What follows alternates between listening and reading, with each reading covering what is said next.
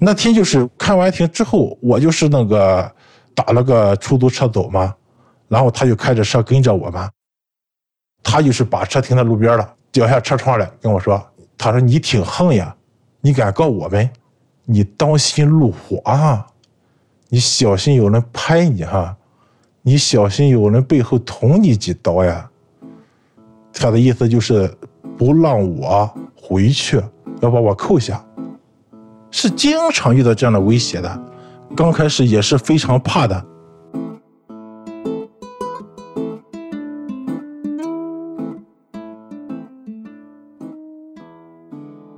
你好，欢迎收听故事 FM，我是艾哲，一个收集故事的人。在这里，我们用你的声音讲述你的故事。每周一、三、五，咱们不见不散。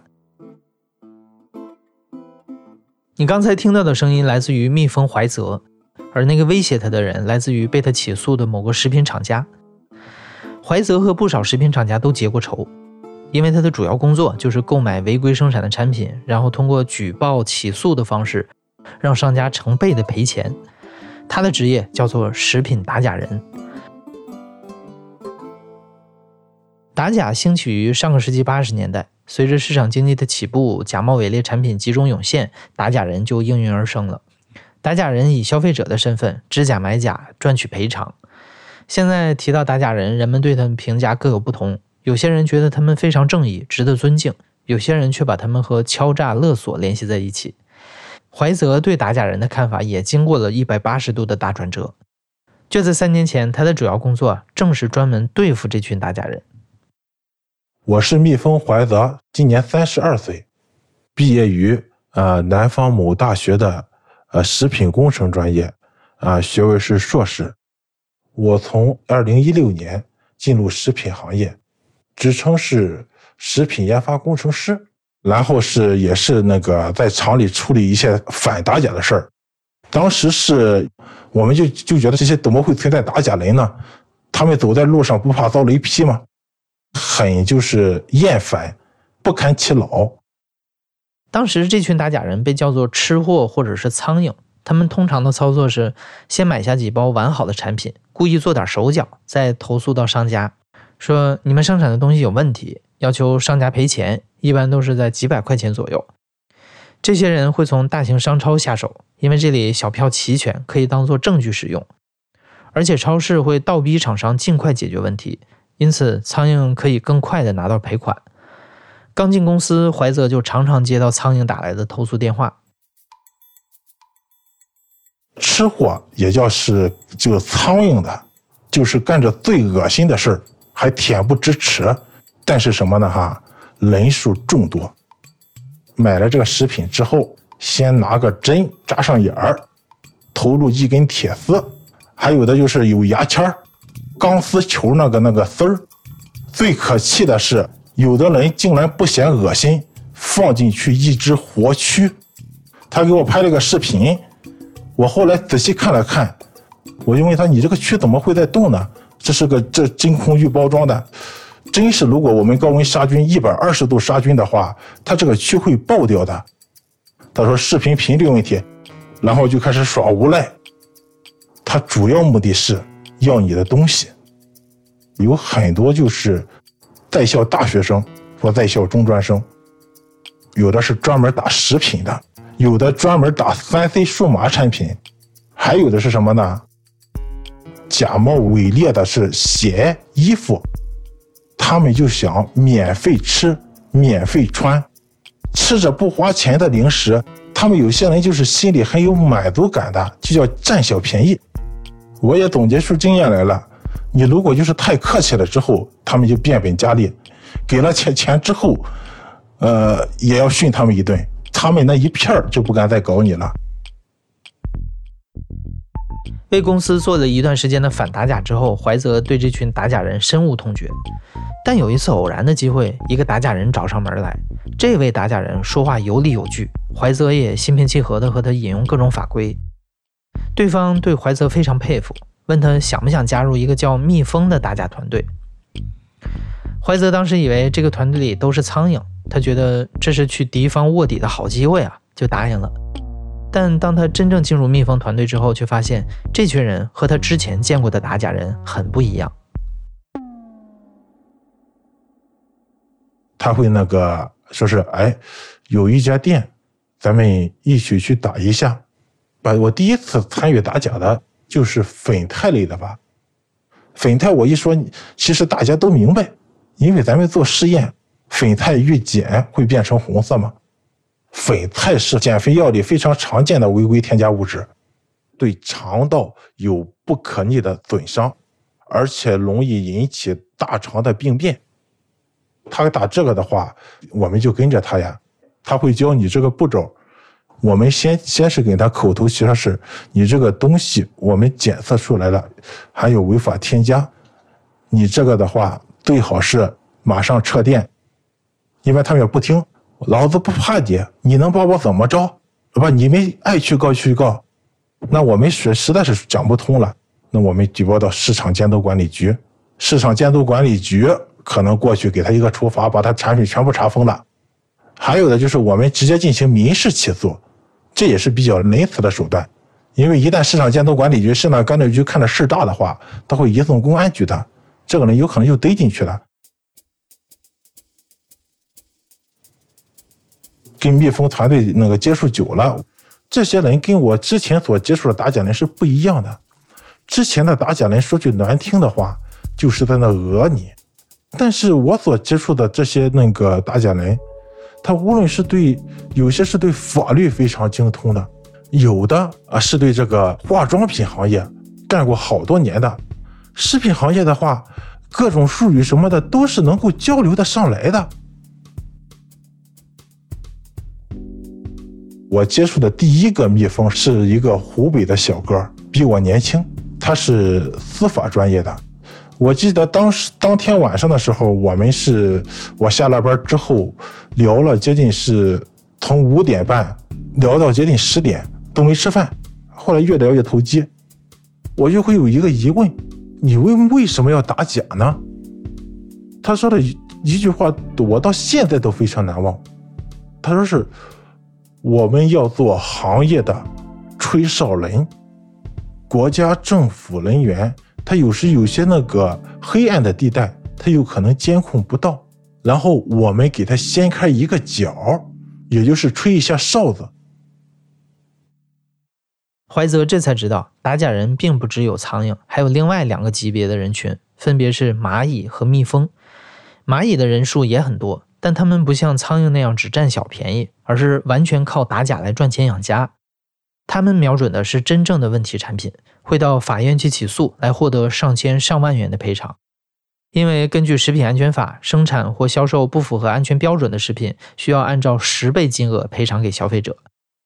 蚂蚁之上就是蜜蜂了，蜜蜂人数最少，蜜蜂团队大部分都是在兼职打假，所以他们比蚂蚁多了一份理想主义色彩。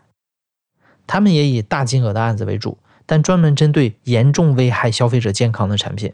在拿到赔偿之后，会坚持让有毒有害的产品从市场上消失。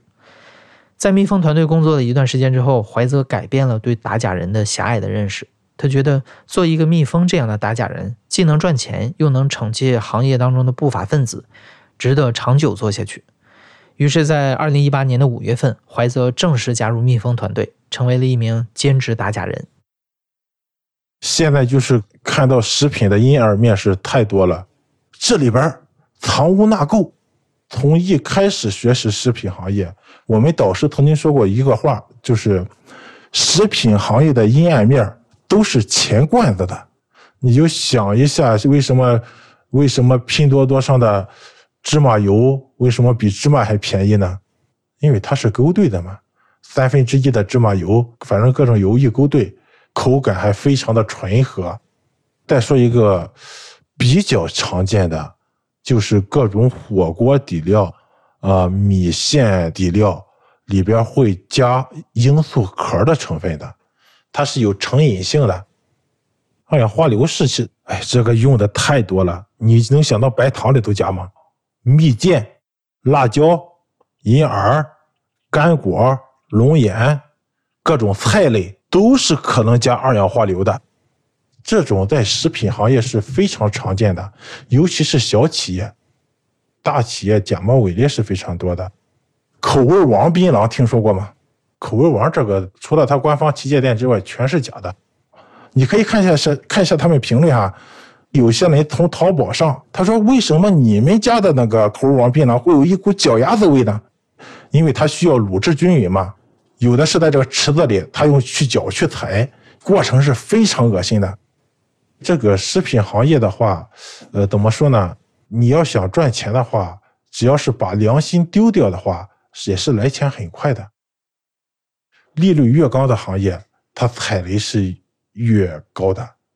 你像那个，嗯，壮阳类、丰胸类、美白类、减肥类，因为只有利润高，有些不法之徒、有些奸商，他才敢去冒险的。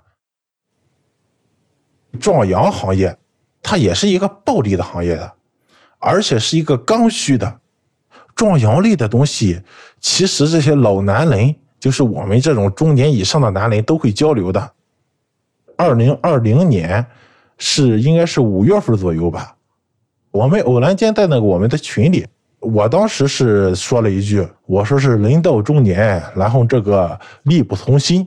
然后有个有一个就是我的一个好哥们儿，是都跟我说：“你看看我这个东西，今天送你一片，你尝一下，试试好不好用。”推个淘宝店链接，这个传起来是非常快的。什么速效一夜七次郎，金枪不倒，一柱擎天。你一看这个包装，你就知道它是假的。为什么呢？这个是牵扯性隐晦的。然后这个商标会不会给他批下来的？他们一般都是从印度进原料药西地那非、他达拉非。西地那非就是伟哥的主要成分。你像那个咱们国家正常生产的西地那非、他达拉非，都是经过是厂家检验了，有正常的浓度。是不会对人产生呃危害的，而那些野路子来的、印度来的，它有可能皮与皮之间的浓度都不一样。如果就是心脏病人吃了之后，很有可能会我们叫马上疯嘛，死在性爱中。这个女的打假人是不可能去打的，一般都男的打。男的打的话，最好的方法是什么呢？自己吃上一片但是我要求徒弟的话，没有对象的就千万不要试了，防止犯错误；有对象的话，不在家里的话，那也不要试了，也容易犯错误。我们当时是一共三个人打的，我买了三盒，是一千六百八十块钱的，我亲自实验了，它是非常强的。让你就是整个人都是感受到比年轻时那种力量还还年轻的感觉，然后我就送砸了检测含有他达拉非，应该我没记错的话是六点三九克每公斤的，正常标准是不得检出，检测出一毫克一微克来，它也是违规的，然后。我们是个子都让了一部分，然后给他说教，说你这个东西你离坐牢不远了。他当时也全部都下架了，店铺也关掉了。打这个这种有毒有害的，是成就感非常深了。但是有时候确实是力不从心，特别累的时候，还是很怀念这个药的。不仅是小作坊会出问题，有的时候大厂家为了在市场上站稳脚跟，也会冒着风险违规操作。比如怀泽之前提到的二氧化硫，就经常被加入我们常吃的东西里面。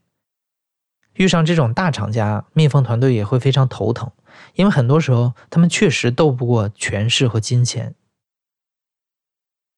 这个的话是从枸杞说起，因为是我们蜜蜂团队是有中年人的。反正我都一个老一个大哥吧，也是就是人到中年不得已，保温杯里泡枸杞，他当时在群里跟我说，为什么我买的一个大牌子的，这大牌子就不说了哈，是淘宝旗舰店里的，是三个字的名称，最后一个字是香。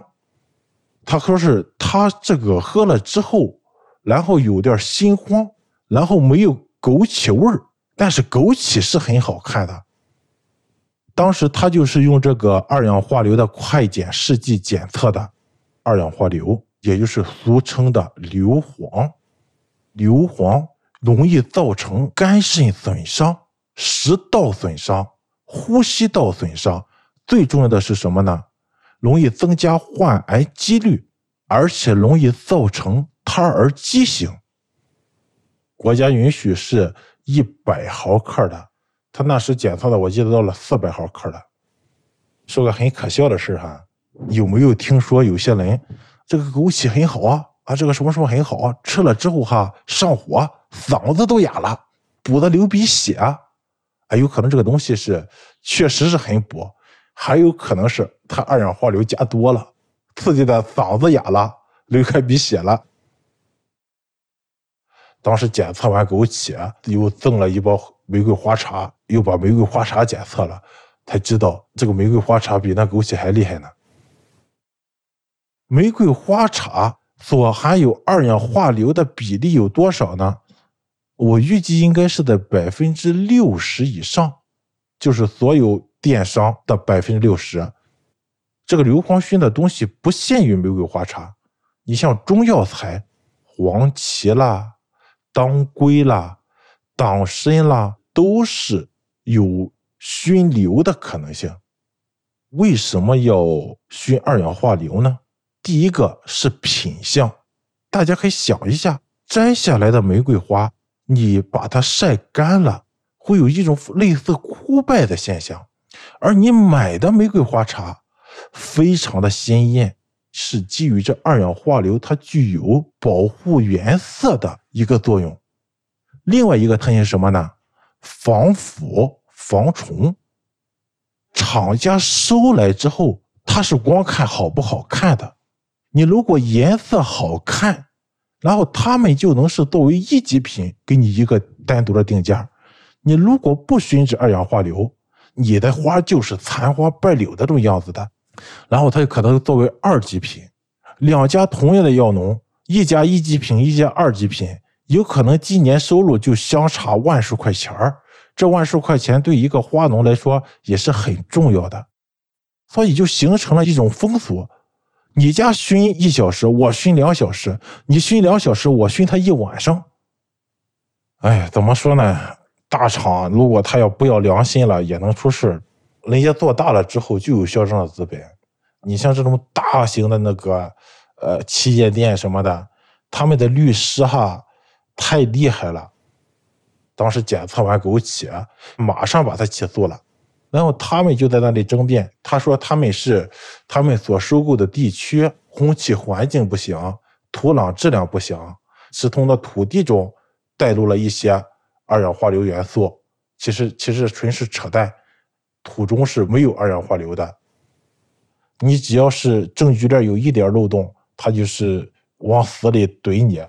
我们就叫他流氓律师，法院都怕他们的那种。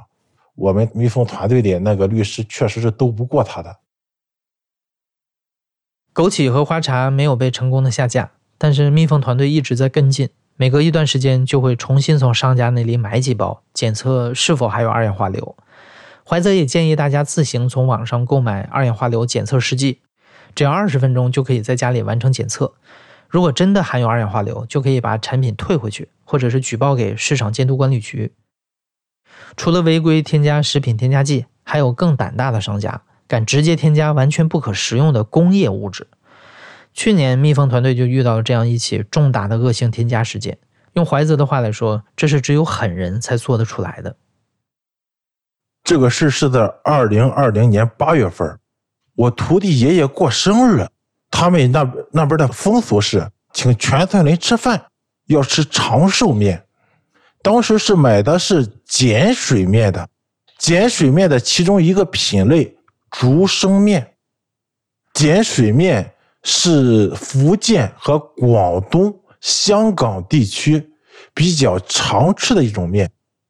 我徒弟吃了，还有几个村民吃了之后呕吐，还有腹泻。后来他问到我，我一看上边写着是保质期九十天。哦，我一下子意识到了，因为我们知道做这个面制品，你即使在冷冻的条件下，它也不可能达到九十天不发生粘连，它这个肯定加了某类物质。当时我是因为食品专业的，我很久之前就听我导师说过，广东那边这些面里边有加硅酸钠的习惯。它为的是延长保质期，增加韧性，增加球弹感。硅酸钠是一种工业添加物质，平时会在水泥中、会在钢筋混凝土中添加硅酸钠，就跟油漆一样。没有人会把油漆加到食品中去吧？硅酸钠吃多了会对肝肾有损伤的，会对小孩的发育。产生一个不可逆的影响。怀泽和徒弟检测发现，果然每包都含有硅酸钠。他们又从不同商家那里购买了碱水面，发现除了极个别的以外，竟然都含有硅酸钠。他们意识到，这可能已经成为了行业默认的做法。蜜蜂团队立刻进行了起诉，但是这一次他们心里也没有底，因为硅酸钠并没有被纳入国家食品安全标准。国家食品安全标准是全国都要强制执行的一套标准，它明确列出了食品里可以加哪些东西，以及这些东西分别要怎么检测。而像硅酸钠这种没有被列入的物质，它的官方检测方法是空白的，这意味着怀泽他们自己检测硅酸钠的方法是不算数的。即使白纸黑字验出来里面有硅酸钠，法院也没法判定对方违规。这样的案件不是个例。在国家食品安全标准的名单之外，存在着大量无法检测的物质，它们很难被监管，只能等待重大的事件爆出。举一个大家都知道的例子：二零零八年，三鹿奶粉在收购牛奶的过程当中出现了问题，奶农为了增加牛奶的粘稠度，在牛奶当中添加了工业原料三聚氰胺，导致很多喝了三鹿奶粉的婴儿患上了肾结石。三聚氰胺和怀泽提到的硅酸钠一样，在当时也没有官方的检测方法。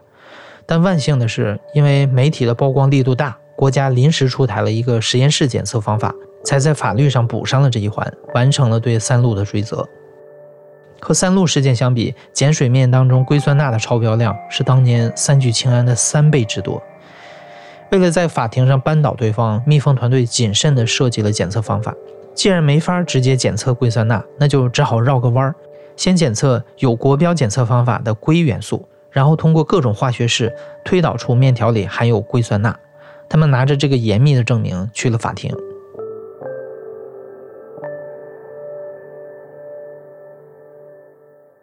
当时我们当时在告的时候，他们那边是怎么着呢？摁住我们这一点儿，这不是国标。我们是当时给他举的很多例子，像三聚氰胺的例子啦，他这个化学式是怎么推出来的呀？呃，我们是用了什么检测方法呀？然后我们讲了一通，我们发现法官跟书记员在那瞪着眼睛，听不懂。我就问了一句：“你们都明白是吧？”法官他说：“你说的是什么呀？”然后他当时说是：“我也实在是听不懂，你们不行，司法鉴定吧。”当时检测费用是我没记错是五千多块钱，当时我就拿上了。法院开始出公告找检测公司，没有敢接的，五千块钱也不少了。但是这些检测公司他们都很明白，没有检测国标，实验室方法是没有任何依据可来的，所以僵持在这儿了吗。现在是一个什么情况呢？现在他们加硅酸钠一般是十比一的比例加，也就是十斤面加一斤硅酸钠，这个的话。其实已经是很高了，但是它要是加到二分之一，一半水一半硅酸钠，你就是明眼看到了，它这是里边是有那个蓝不拉几的东西，硅酸钠是蓝色的哈，但他就说我这是蓝色的面，然后你真是没办法证明，你肉眼看到的是不能作为证据的。法庭上，市场监督管理局现在只认证据的，我们只能是，呃，还有一条途径，去找食品领域的专家进行解释，进行质证。我曾经找过我的导师，我导师不想谈这事儿，现在弄得我也不理我导师了。我们又又联系几个大学教授，大学教授要价太高。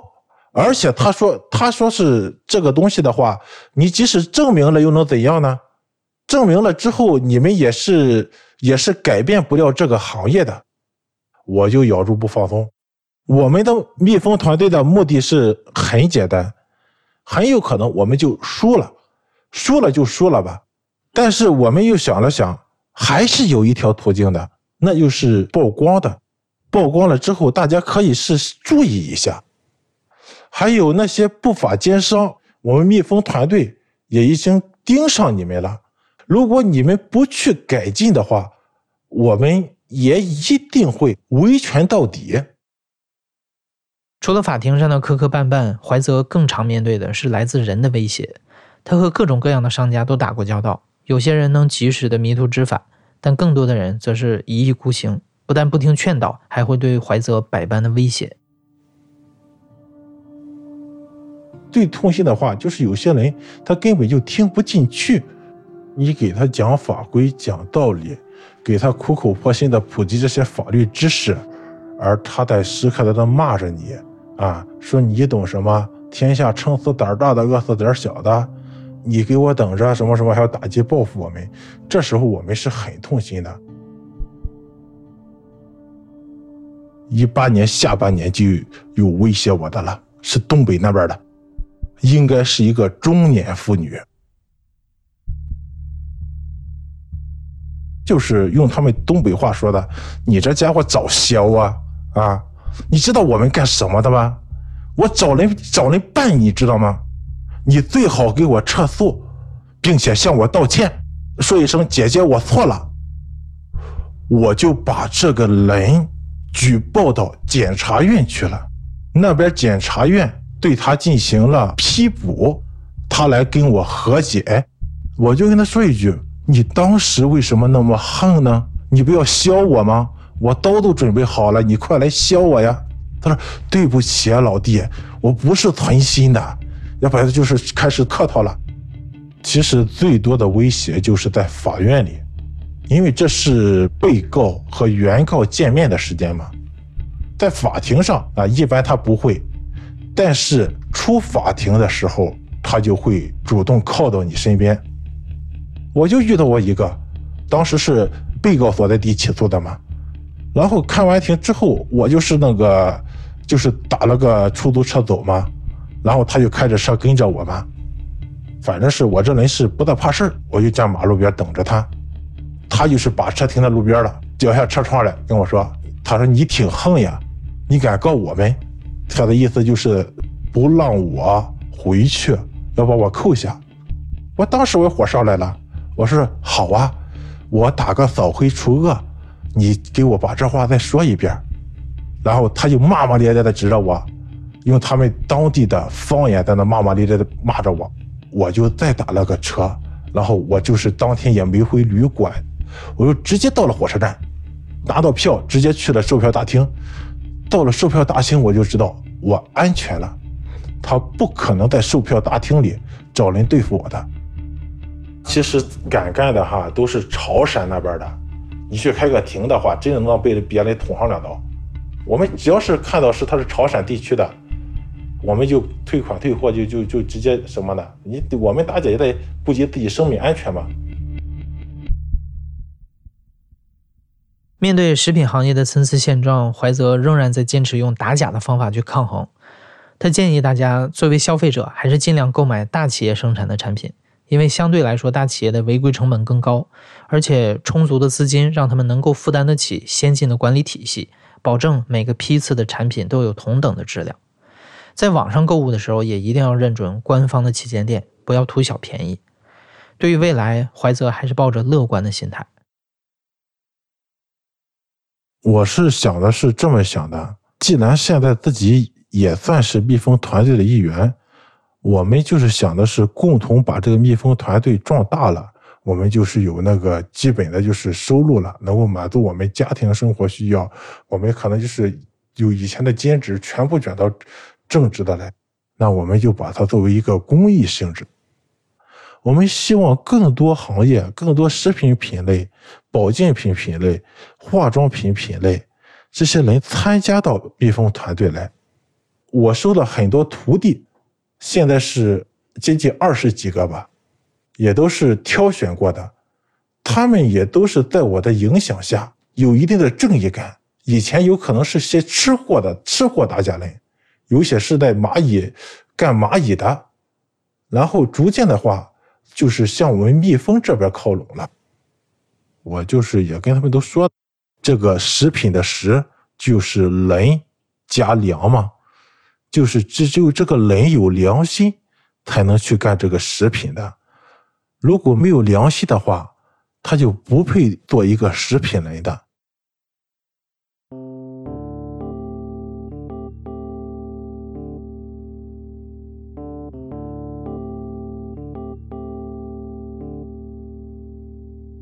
你现在正在收听的是《侵略者自述》的声音节目《故事 FM》，我是主播艾哲。本期节目由周子舒制作。声音设计桑泉，感谢你的收听，咱们下期再见。